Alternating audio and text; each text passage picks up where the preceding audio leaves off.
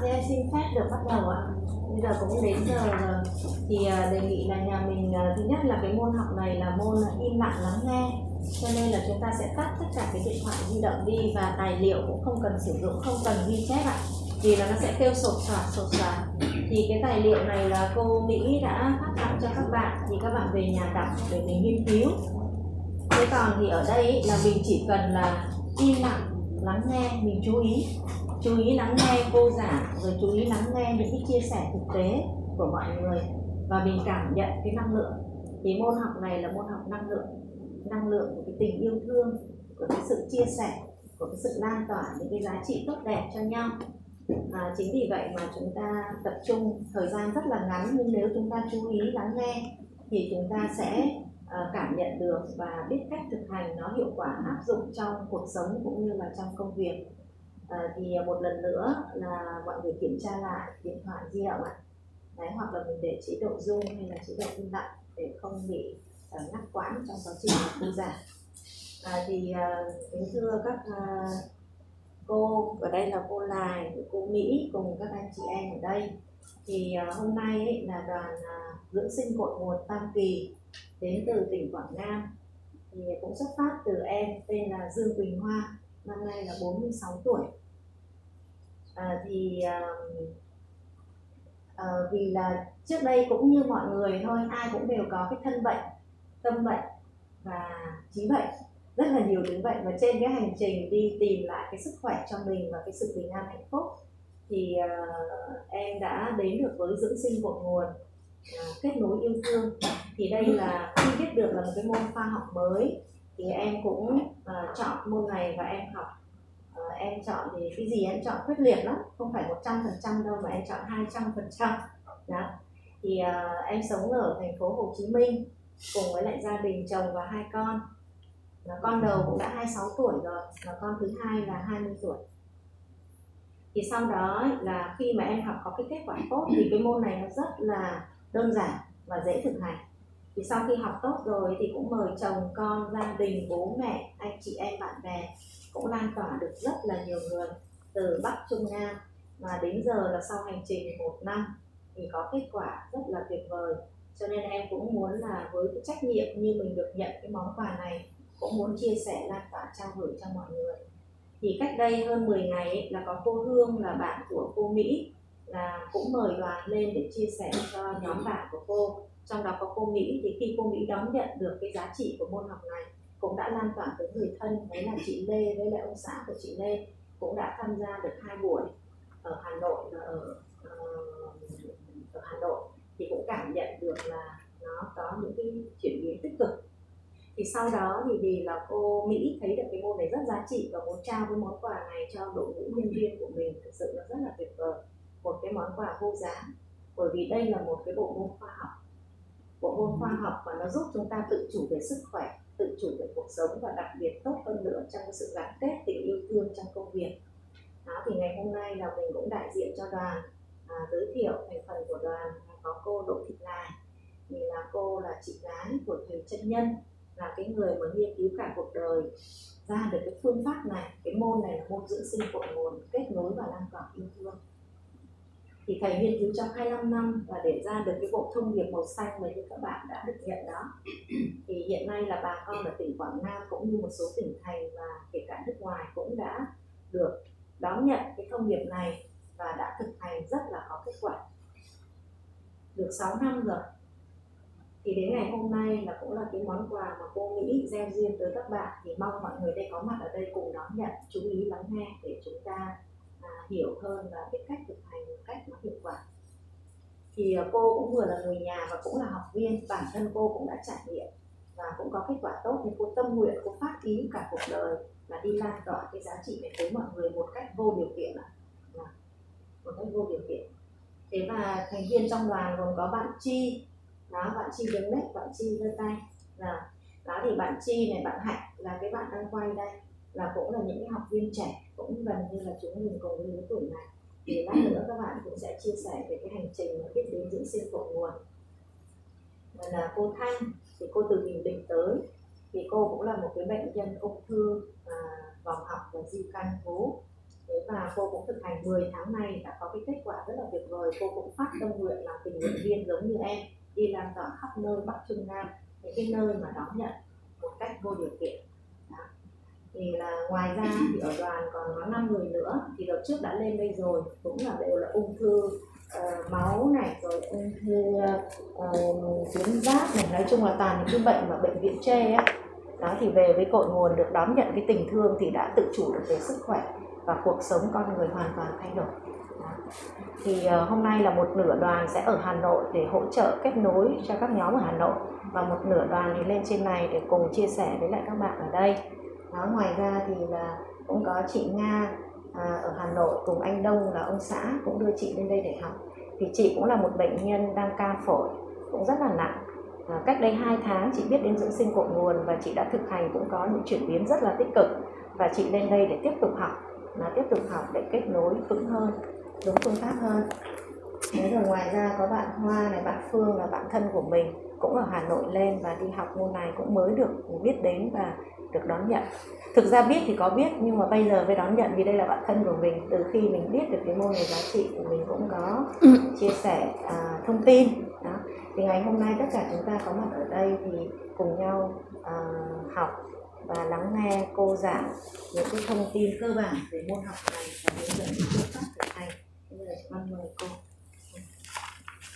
Chúng tôi chỉ nghĩ là về à, quản lý của cái resort này và xin chào tất cả các ờ, bạn các bạn trẻ đặc biệt là các bạn trẻ ở, ở cơ quan này thì uh, theo cái uh, cái lời mời của một nhóm diễn sinh ở Hà Nội và nhóm diễn sinh Ninh Bình là ờ, cái um, cái đoàn tình nguyện viên từ trung tâm diễn sinh của người Quảng Nam à, đã ra đây được thêm một ngày rồi. Chúng tôi đi một số điểm theo nhu cầu của người học sinh. Và hôm nay à, theo cái lời mời của chị Mỹ thì chúng tôi đến đây chia sẻ cái môn học dưỡng sinh của mình à, cho các bạn.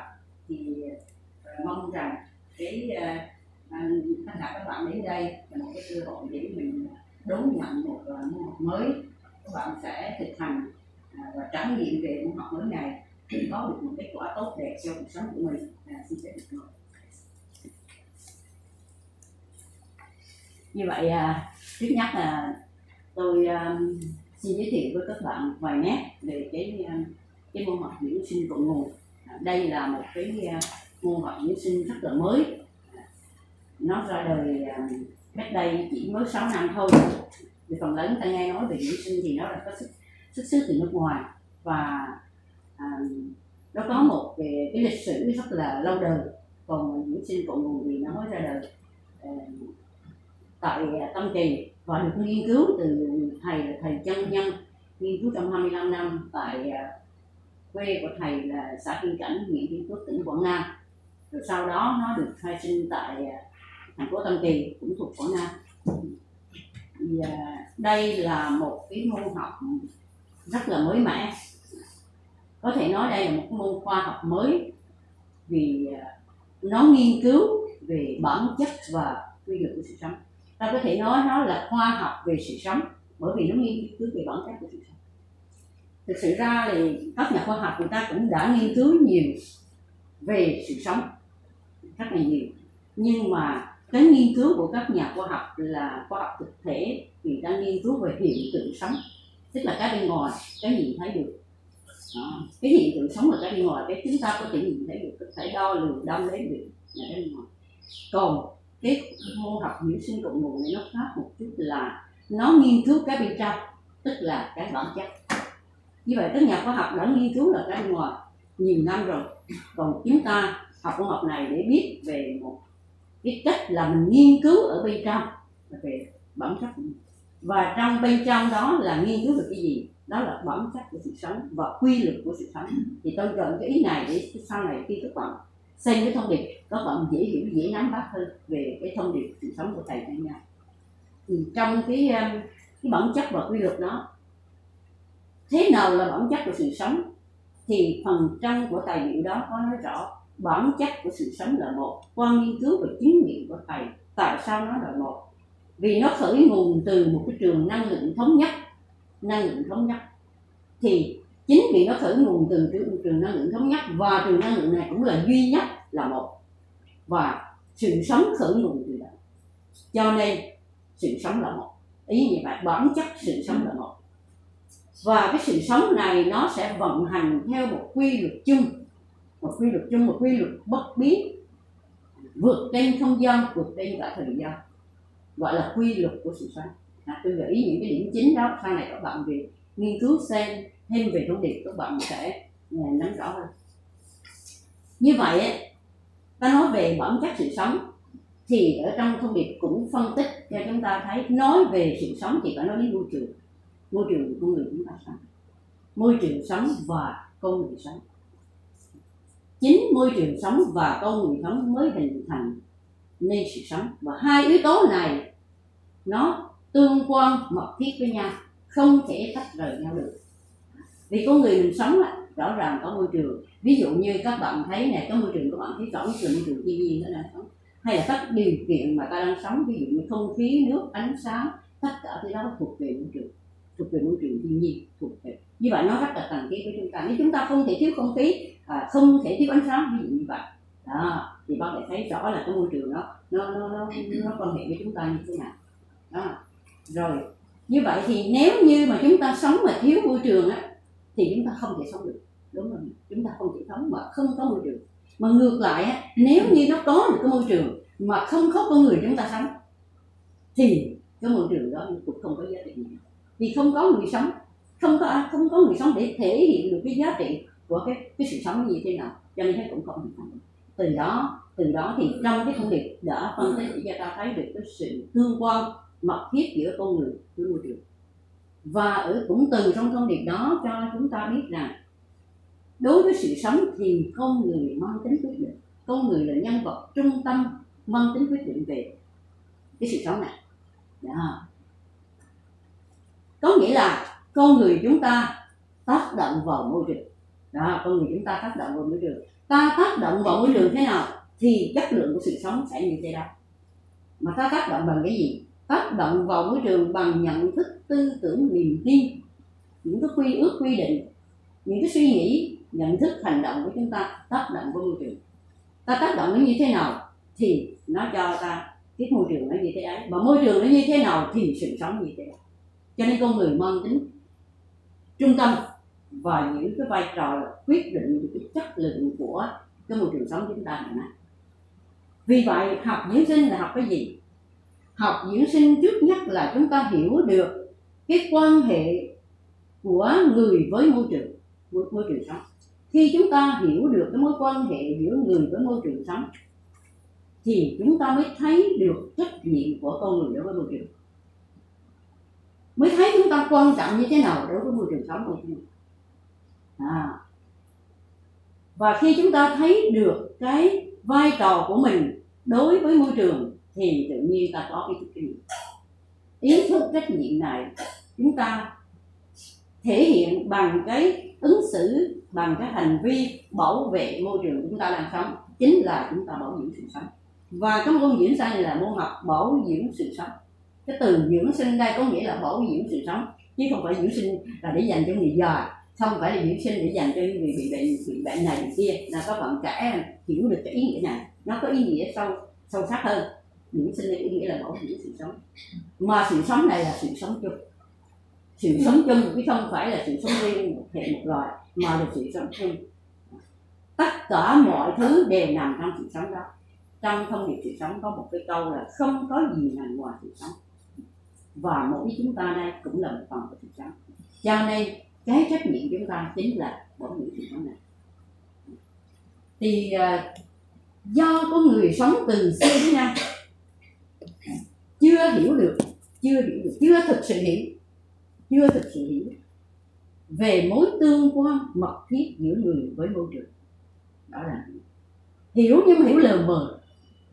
Chính vì hiểu lờ mờ hoặc là không hiểu cho nên sống thiếu trách nhiệm với môi trường, làm cho môi trường bị hủy hoại. Và khi môi trường hủy hoại thì sự sống của chúng ta nó cũng bị bị gọi theo. Nó làm cho khi mà chúng ta thiếu ý thức bảo vệ môi trường bảo dưỡng cái môi trường sống này thì tự nhiên nó sẽ xuống cấp. Ngày càng xuống cấp. Và cho đến ngày hôm nay các bạn thấy rất rõ cái môi trường sống chúng ta nó xuống cấp ở mức độ nào. À, các bạn có nhiều thông tin. À, trên các phương tiện truyền thông các bạn có nhiều thông tin các bạn mới thấy được cái môi trường sống của chúng ta nó xuống cấp rất là nghiêm trọng và các nhà bảo vệ môi trường cũng đã lên tiếng về vấn đề lên tiếng rất nhiều có nhiều giải pháp đưa ra. Rất tốn rất là nhiều tiền tốn rất là tốn nhiều công sức tốn rất nhiều thời gian nhưng không đi đến đâu. Bởi vì chúng ta chưa tìm ra được cái nguyên nhân vì, vì sao mà cái môi trường sống này nó xuống cấp. Đó. nó không phải là cái bên ngoài mà nó thực sự nó nằm bên trong con người chúng ta. Tức là nó nằm trong cái nhận thức suy nghĩ à, cái tư tưởng của con người. Vậy thì muốn mà thay đổi được tình thế à, muốn cải thiện được cái môi trường sống hiện nay trước mắt là mỗi con người phải có sự thay đổi về nhận thức của chúng ta đối với môi trường chúng ta đang sống. À, đối với môi trường chúng ta đang sống hiện nay à, ta phải thấy được cái trách nhiệm và mình phải có ý thức thay đổi nó thuộc trách nhiệm về mỗi con người bởi vì chúng ta là một phần quan trọng của sự sống vậy thì để thay đổi nó. Ta cần phải cái gì? Ta cần một cái cách, một cái phương pháp làm thế nào để khơi dậy khơi dậy cái tình yêu thương, khơi dậy cái tình yêu thương và cái sự trách nhiệm của con người ở từ bên trong.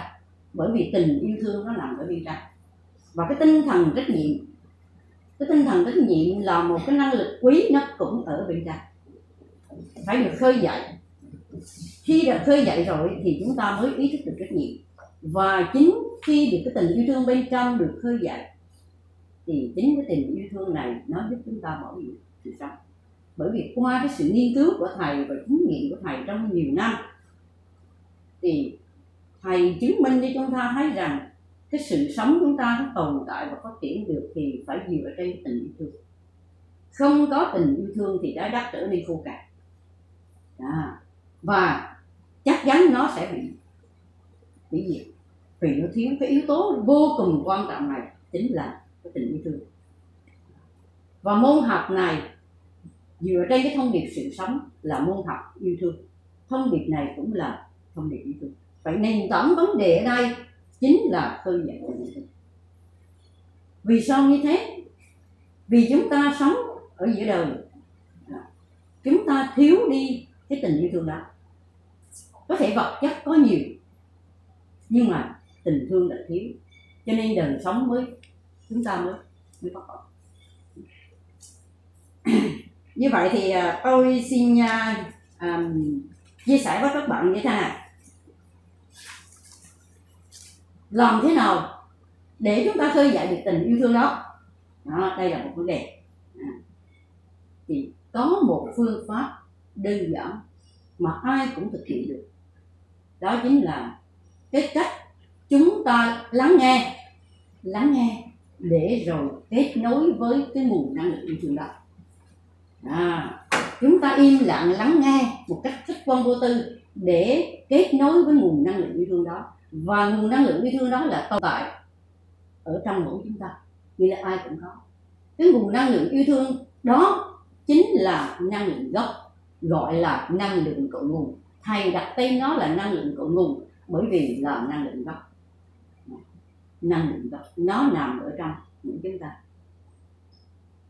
Vậy thì, cái cách mà chúng ta lắng nghe để kết nối để kết nối với cái nguồn năng lượng gốc đó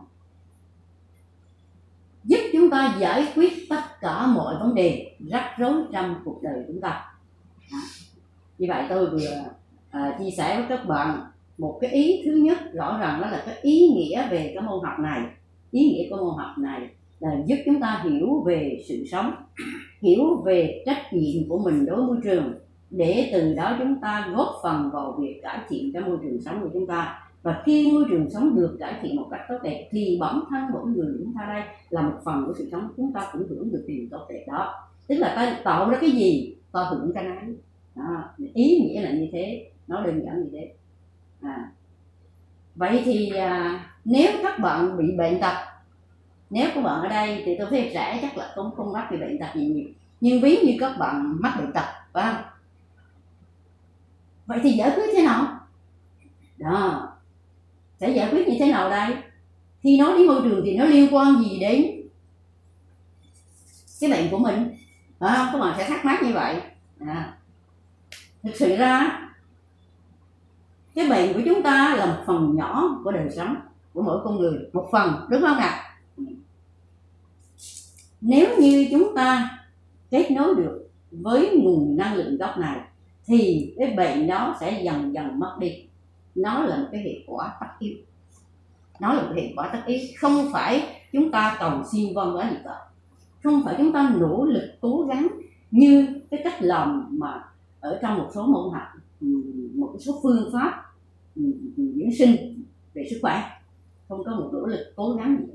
Không có một cái động tác nào để mà phải làm để chữa cái bệnh cho mình cả. Mà nó là được diễn ra một cách rất tự nhiên vì nó theo quy luật. À.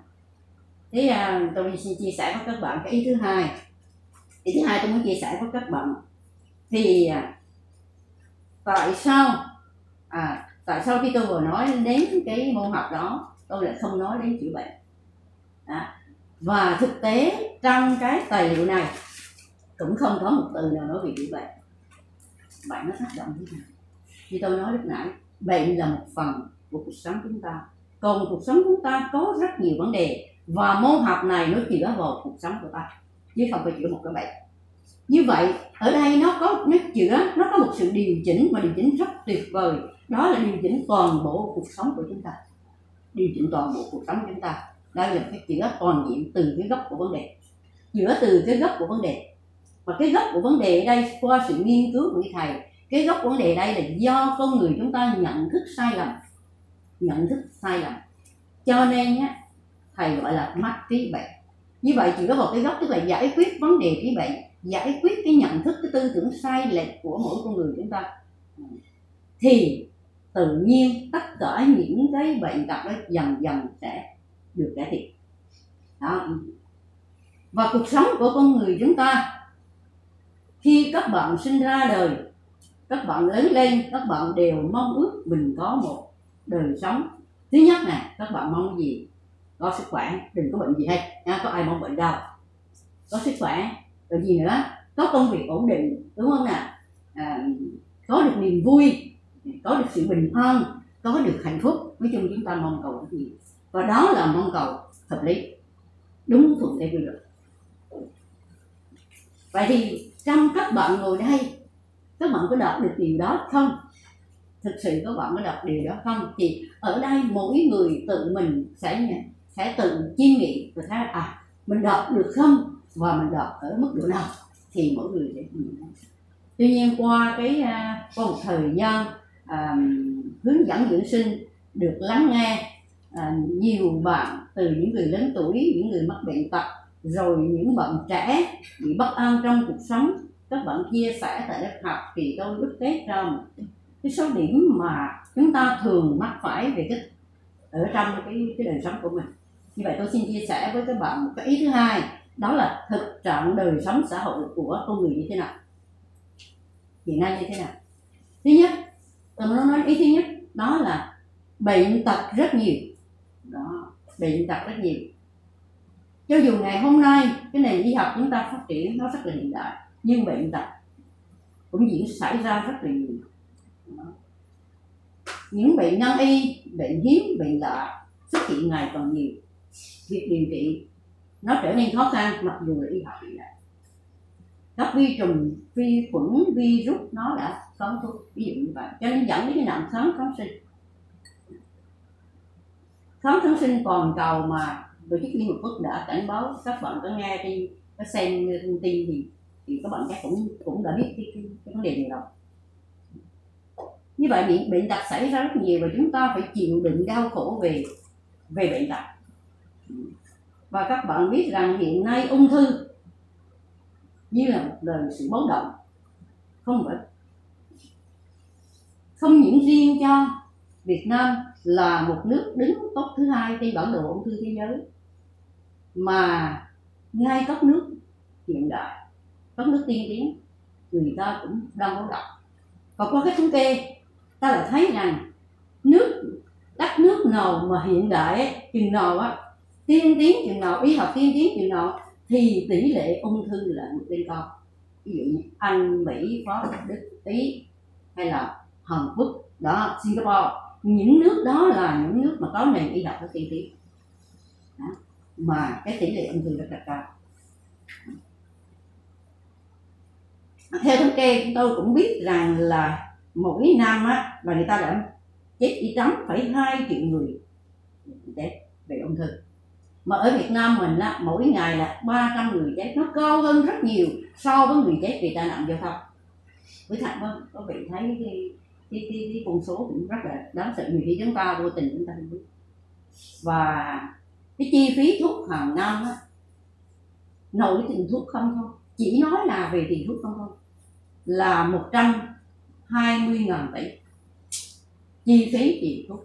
Mà trong đó bảo hiểm y tế chỉ giải quyết được 34 phần trăm. Như vậy là người dân chúng ta phải gánh chịu 66 phần trăm thì các quý vị sẽ thấy là một số tiền rất là lớn ngân sách quốc gia phải chi ra một cái tiền lớn cho cái việc mà mua thuốc. Cũng vì sao? Vì bệnh tật ngày càng phát sinh nhiều cho nên chi phí thuốc men còn còn nhiều. Mà bệnh tật nhiều á thì làm cho con người mình đời sống của người mình còn thêm vất vả vì phải chạy chữa bệnh rất là là khổ sở tốn kém rất là nhiều. Đó. như vậy thì tôi chỉ nhớ qua về cái, cái, cái, cái ý thứ nhất là bệnh tật nhiều và ai là người trải qua bệnh tật thì sẽ thấm sẽ cảm nghiệm được cái sự bất hạnh của mình khi chúng ta mắc bệnh, nhất là bệnh nan y. Hay là những cái bệnh khó trị. Đó là thứ nhất của nó nói. Bây giờ tôi xin nói một ý thứ hai. Đó. Ý thứ hai là trong đời sống xã hội chúng ta, ở trong một cái tư tâm thế là lúc nào cũng bị xung đột, mâu thuẫn, bất hòa tại vì sao như thế? Vì chúng ta mắc cái tâm phân biệt cái tâm phân biệt giữa người và ta. Cho nên từ cái sự phân biệt này mới có cái sự đối kháng mới có sự đối kháng với nhau nên luôn luôn có bất hòa và mới có cái sự ích kỷ và bảo thủ. Ích kỷ bảo thủ cho cái của mình. Cho nên luôn luôn có cái sự xung đột với nhau. Cái sự xung đột mâu thuẫn với nhau xảy ra triền miên. À, con người chúng ta thiếu cái sự đồng cảm chia sẻ với nhau, thiếu cái sự lắng nghe để mà hiểu nhau, xích lại gần nhau. Mà cứ đẩy đẩy lùi đẩy lùi xa ra cái sự mâu thuẫn bất hòa xung đột không phải ở ngoài, bên ngoài, mà ngay trong nội bộ gia đình cũng có sự xung đột này. Ngay trong gia đình cũng có sự xung đột với sự không hiểu nhau, sự bất hòa này. Rồi ngay trong một cơ quan, một xí nghiệp, một cái cộng đồng, một cái đoàn thể vẫn có sự bất hòa này xảy ra vì chúng ta thiếu sự chuyển nhau à, thì đây là một cái thực trạng thứ hai mà tôi muốn à, phân tích với à, các bạn như thế. Thì tại sao là cái sự xung đột này xảy ra như thế? Bởi vì nó nảy sinh từ bên trong lòng chúng ta. Trong lòng chúng ta bất hòa trong lòng chúng ta không yên chúng ta bất hòa thì tự nhiên cái sự bất hòa đó nó sẽ nảy ra trong cuộc sống của mình. Nếu trong trong trong trong lòng mình á, mà cảm thấy an yên thì sẽ không có cái sự bất hòa xung đột xảy ra. Trong gia đình hoặc là ngoài xã hội hay là bất cứ ở một cái nơi mình công tác hay là trong cái mối quan hệ giữa à, bạn bè đồng nghiệp giữa người với người ít nhiều chúng ta cũng có cái, cái sự xung đột này. Đó là một cái thực trạng xã hội về đời sống của môi trường xã hội như thế. Và thiếu lắng nghe nhau nên con người chúng ta lúc nào cũng có cái sự nghi kỵ soi mói nghi ngờ nhau cho nên khó mà có cái sự đồng cảm. Một cái ý nữa một ý thứ ba tôi muốn chia sẻ tiếp với các bạn. Đó chính là sự bất an. Sự bất an lo lắng. Tại sao chúng ta lại có có cái sự bất an đó? Sự bất an này nó xuất phát từ nội tâm, từ nội tâm của mình. Nội tâm mình bất an. Vì sao nội tâm mình bất an? Vì ta sống giữa cuộc đời này mà lại thiếu đi cái điểm tựa một cái chỗ dựa tinh thần chúng ta thiếu. Cho nên luôn luôn cảm thấy bất an. Và vì bất an như, như vậy nên tạm thời một số người dựa vào tôn giáo có người sẽ tin vào chúa có người tin vào phật. Có thể khi mình mình thấy lo lắng trong lòng có những gì lo âu sợ hãi mình có thể tìm đến chữa phật. Đó mình niệm phật mình văn vái mình cầu xin mong rằng đem được cho mình một chút bình an. Rồi người theo chúa thì tìm đến nhà thờ. À, thì cũng cầu xin được sự bình an. Đúng không ạ? Thế nên nếu người không tôn giáo thì sao? Tìm bình an ở đâu các bạn? Theo các bạn tìm bình an ở đâu? Nếu như một người không tôn giáo thì ngồi cái việc là thôi cầu xin ông bà cô bác một phần rồi chúng ta sẽ tìm đến các dinh các miếu các đình. Cái nơi nào mà người, người ta đồn rằng nơi đó linh thiêng có thể đáp ứng được cái nhu cầu cái mong mỏi của mình thì mình tìm đến để mình vâng vái cầu. Có nghĩa là chúng ta không có những tĩnh. Mà nếu như chúng ta vâng vái cầu xin và tìm được sự bình an thì không có gì để đó đâu nếu như các bạn đến đó bạn thấy bất an bạn đến cầu xin mà bạn thấy được bình an thì chắc là không có gì nữa nhưng các bạn cứ nghĩ lại đi. Cứ chiêm nghiệm lại xem khi chúng ta còn vâng vái còn cầu xin còn vọng tưởng ở bên ngoài chừng nào thì sự bất an còn nhiều đó. Thực sự chúng ta còn vâng vái cầu, cầu xin thì sự bất an còn trong lòng mình còn lúc còn bất an còn lo lắng còn sợ hãi. Hơn mà nếu còn lo lắng còn sợ hãi chúng ta còn rơi vào cái sự mê tín. Mất đi cái sự tỉnh thức của con người mất đi cái sự đó và tôi muốn chia sẻ với các bạn về một cái ý là ý thứ ba là cái sự bất an là bởi vì rằng một cái điểm nữa mà hiện nay quý vị các bạn thấy rất rõ. Trong môi trường sống của chúng ta trong môi trường xã hội chúng ta thấy đây những cái vấn đề mà ngoài ý muốn mình xảy ra có nhiều. Ví dụ như là tai ương bất trắc thiên tai vừa rồi chẳng hạn đặc biệt là năm 2020 chúng ta thấy nhìn thấy cái um, những cái cái vấn đề xảy ra từ cái việc mà à, thiên tai lũ lụt lũ thì chồng lũ bão thì bão này tiếp đến bão kia ví dụ như vậy. Rồi động đất sóng thần khắp nơi thì chiến tranh triều nguyên từ cái nơi này hay khác đó. Rồi các bạn xem trên các mạng xã hội các bạn nghe này thông tin từ chỗ này là người này hại người kia rồi cha con sâu lại nhau gia đình anh em ruột thịt sâu lại nhau sao không yêu thương nhau mà lại hại nhau, ví dụ như vậy. Thì nhiều cái hiện tượng nó làm các bạn càng ngày càng hoang mang. Càng ngày càng hoang mang, càng lo lắng, càng thấy là cái sự bất an càng lúc càng còn nổi dậy. Ở trong lòng mình cảm thấy sự bất an từ ở đi đi trong mình. Do mình nghe, mình chứng kiến những cái hiện tượng tiêu cực này, nó là một cái năng lượng tiêu cực năng lượng tiêu cực này nó tác động đến con người. Mình làm cho ta còn lực còn bất an đó là cái thực trạng của một cái môi trường mà chúng ta đang đang sống hiện nay như thế. Đó là điểm thứ ba của tôi chia sẻ với các bạn. Và một cái ý nữa tôi muốn chia sẻ với các bạn đó là chính là cái cảm giác về cái cái sự thiếu thốn bên trong. Đó, cái cảm giác thiếu thốn. Ừ thì tại sao chúng ta nếu như mà chúng ta nghèo mà thiếu thốn thì thì được rồi. Thì tôi nghèo quá thì gia đình tôi nghèo thì tôi không biết bởi vì không không đủ để trang trải thì lúc nào cũng thiếu cho nên mình chạy vậy mình tìm kiếm à chạy ăn từng bữa để mình tìm kiếm cũng đã ví dụ như vậy. Nhưng mà thực sự ra có những người không hề nghèo không hề nghèo đúng không họ sống rất là đầy đủ về mặt chất. Ngày hôm qua tôi gặp một à, à, à có chị là cũng là người tham gia dưỡng sinh chị nói không không thiếu gì hết đó nhờ thế này đây con cái thế này đầy đủ hết. À, đầy đủ hết. Nhưng sau là không thấy công an và sau là nó thấy như muốn thiếu gì? Đó. thật sự là như thế. Bởi vì sao như vậy?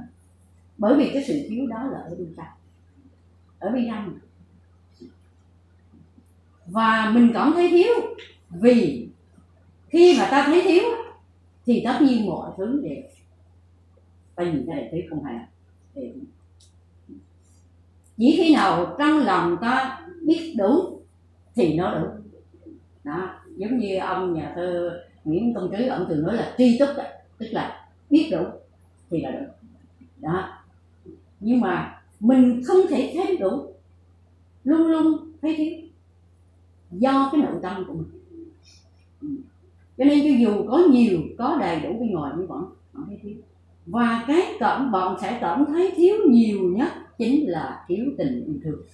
Đây là cái thiếu căn bản nhất. Và cái thiếu này thực sự tồn tại. Cái thiếu này thực sự tồn tại. Bởi vì sao tôi nói rằng cái thiếu này thực sự tồn tại. Bởi vì cái thiếu này thực sự tồn tại vì thế giới chúng ta sống nó đang thiếu tình yêu thương bởi trong thông điệp sự sống của thầy, chân nhân nói rằng yêu thương là nền tảng của sự sống. Và nó giúp cho cái sự sống phát triển một cách tốt đẹp. Vậy mà môi trường chúng ta ngày hôm nay nó xuống cấp như thế nào? Nó xuống cấp một cách nghiêm trọng. Làm cho chúng ta phải bất bất an lo lắng thì rõ ràng cái nó thiếu chính là tình yêu. Thương một khi nó thiếu tình yêu thương, tức là nó thiếu đi sự đồng cảm. Nó thiếu cái sự chia sẻ. À. nó thiếu đi cái lòng trách ẩn, lòng trách nó thiếu đi rất nhiều yếu tố tốt đẹp đó. Và chúng ta sống trong môi trường xã hội ta cảm nhận cái thiếu thốn này? Cái thiếu thốn cơ bản nhất là thiếu thốn tình thương đó. Rồi một cái gì nữa? Bên trong lòng chúng ta lại có ham muốn mà một khi là lòng ham muốn thì không bao giờ dừng lại được đấy còn ham muốn chừng nào thì còn thấy thiếu thốn chừng đó. Cho nên ta mới vất vả tìm kiếm. Thật ra đủ đó, nhưng mà không thấy đủ. Thừa đó nhưng không thấy thừa. Vẫn tìm kiếm. Chính vì cái lòng ham muốn lớn này nên đã xảy ra biết bao nhiêu, xảy ra những cái hệ lụy đáng buồn những chuyện tranh chấp không đáng có. Ví dụ nó dẫn đến những cái câu chuyện đau lòng, những câu chuyện rất là đau thương, những chuyện rất là, nghe rất là bi ai, não nề. Nó xảy ra đầy giải mà tôi không muốn nêu cái cụ thể bởi vì các bạn đã nghe quá nhiều rồi. Chỉ nói tóm lại cả ý là như thế. Như vậy á vì chúng ta cảm thấy thiếu thốn, chúng ta thấy lòng mình bất an, không trăn trở, thấy đau khổ. Đau khổ vì mình cần ham muốn mà mình không đạt được. Mình lại còn thấy đau khổ. Và nhiều khi mình rơi vào cái tình trạng là cho nên tôi muốn nói đến gì cái yếu tố thứ năm, cái thực trạng thứ năm của con người. Đó là mất niềm tin đối với cuộc sống. Bi quan chán nản mất đi sự tự chủ của con người. Và thực tế đã có những bạn sống trong môi trường xã hội có đầy đủ về vật chất nhưng bọn rất bất an rất đau khổ. Vẫn bế tắc vẫn tuyệt vọng. Và khi đến cuối cuối cùng của sự bế tắc của cái sự tuyệt vọng đó làm tâm giải thoát khỏi cuộc đời này. Cho nên ngày hôm nay các bạn cũng nghe thông tin nhiều của bọn trẻ. À, nhiều người đã tìm đến cái chết vì những cái lý do không đáng gì vậy nhưng mà mình không giải được nó ở trong nội tâm của mình. Không có cái điểm tựa nào không có ông thầy nào giải cho mình hết. Mình đến chùa nhờ sư giải. Tôi nhớ có một bạn trẻ là bạn ờ, ở trong công việc trong tài liệu này có là bạn đó là, là, là đang làm công tác tại tập đoàn Singapore bạn ấy cũng là một người có học. Bạn ấy cũng bất an cũng tìm đến chùa để hỏi sư nhưng mà không trả lời mình ấy đó mà cảm thấy là uh, xoa dịu được một chút thôi. Cái khi mình rời chùa cái mình quay về nhà y như cũ rồi. Cái sự bất an sự lo lắng cái sự sợ hãi nó vẫn đủ bám quay quanh. Đó. và nếu mà chúng ta không giải giải quyết được thì nó chồng chất tích lũy dần dần dần dần. Nó tích lũy lại trong đời sống chúng ta. Và cái nỗi khổ rồi cái trăn trở rồi những cái bất an cái chồng chất nối tiếp đây làm cho chúng ta càng ngày càng bế tắc không có cái cách gì để giải quyết. Giải quyết. Thì chính vì vậy, nếu như con người chúng ta sống ở đây mà bị mắc phải những cái điều mà tôi vừa chia sẻ, năm điểm tôi vừa chia sẻ đó, thì cuộc sống chúng ta thế nào? Cuộc sống này, đó là một cuộc sống. Đời sống không chất lượng. Người đó nói là, sống như chết rồi và thực sự hiện nay trong môi trường xã hội chúng ta sống hiện nay có những người chết mà vẫn còn thở. Thở mà đã chết rồi. Thực sự không phải sống.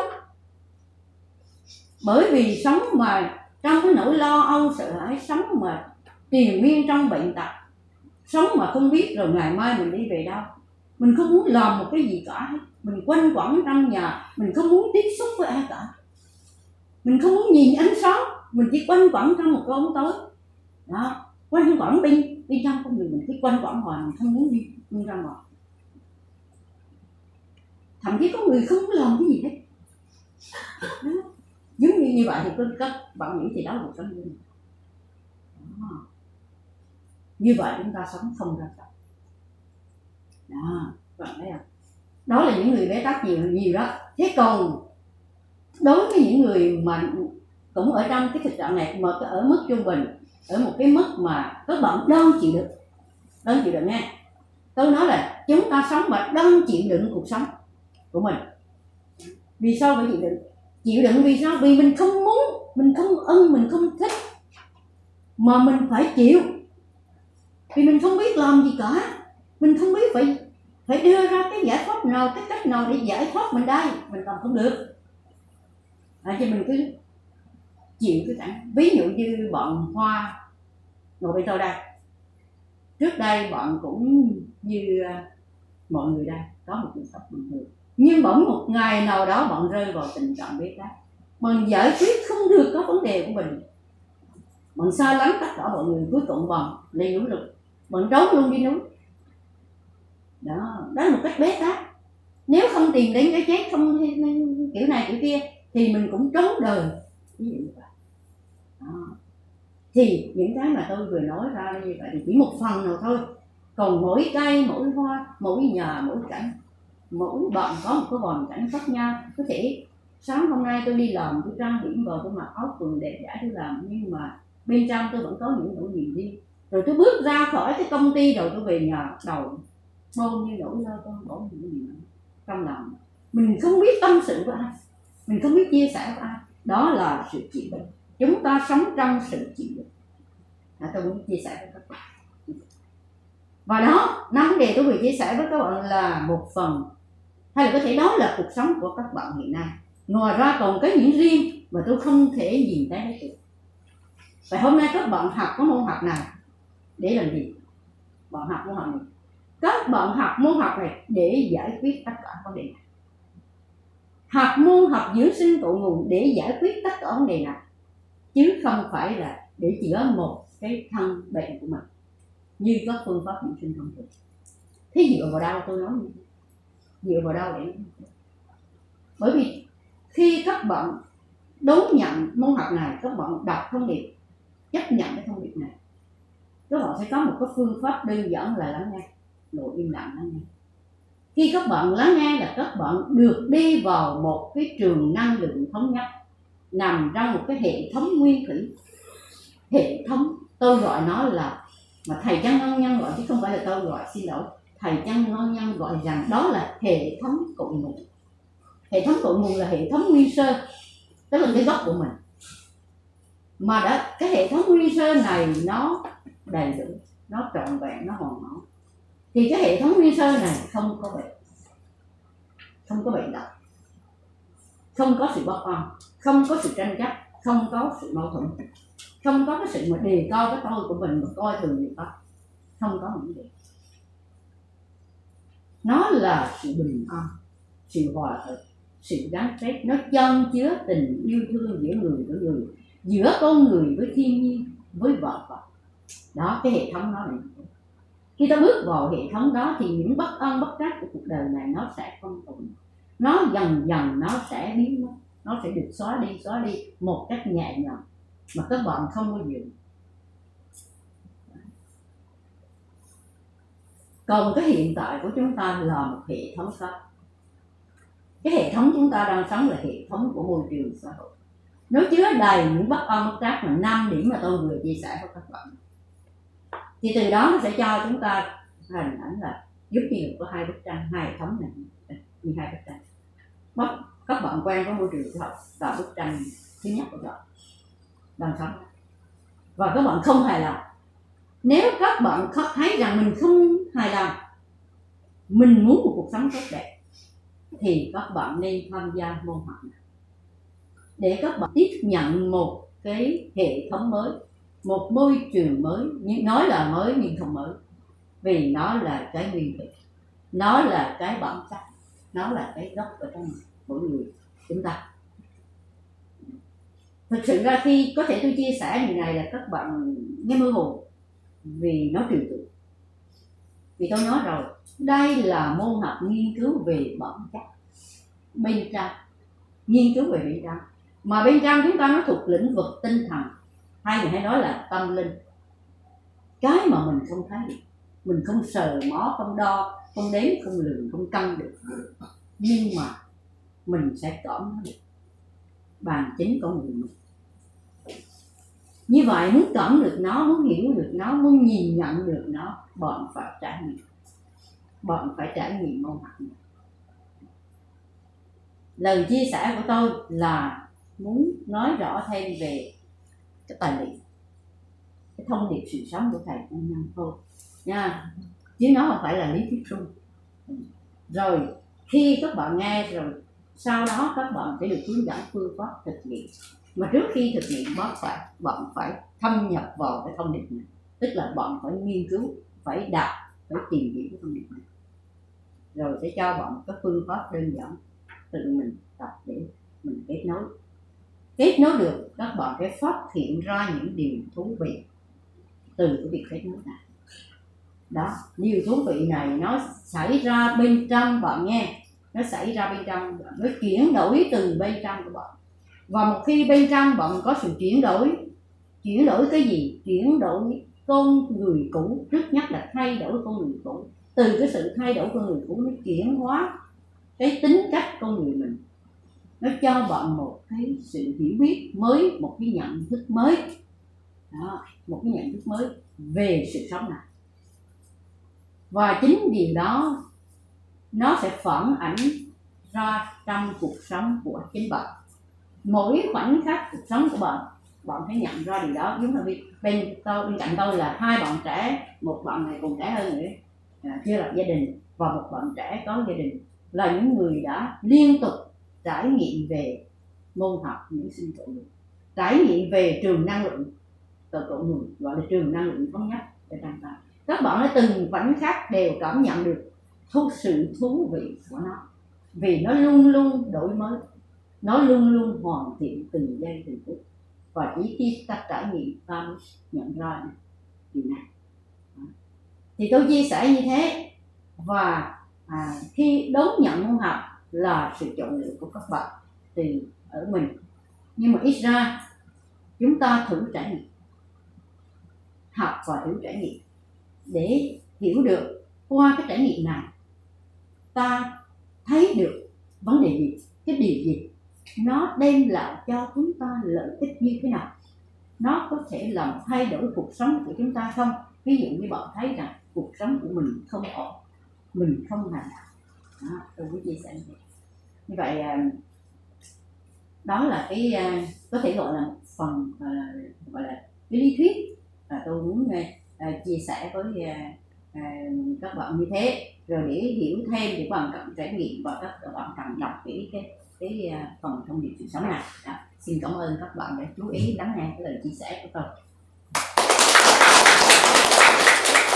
vâng, cảm ơn cô đã chia sẻ những cái nét chính về cái bộ môn học này à, thì cái phần uh, tài liệu ấy thì uh, lát nữa cuối buổi uh, bạn nào chưa có thì là uh, bên mình sẽ tặng cho các bạn để các bạn uh, mỗi người một cái bộ tài liệu thì cuối buổi để các bạn nghiên cứu.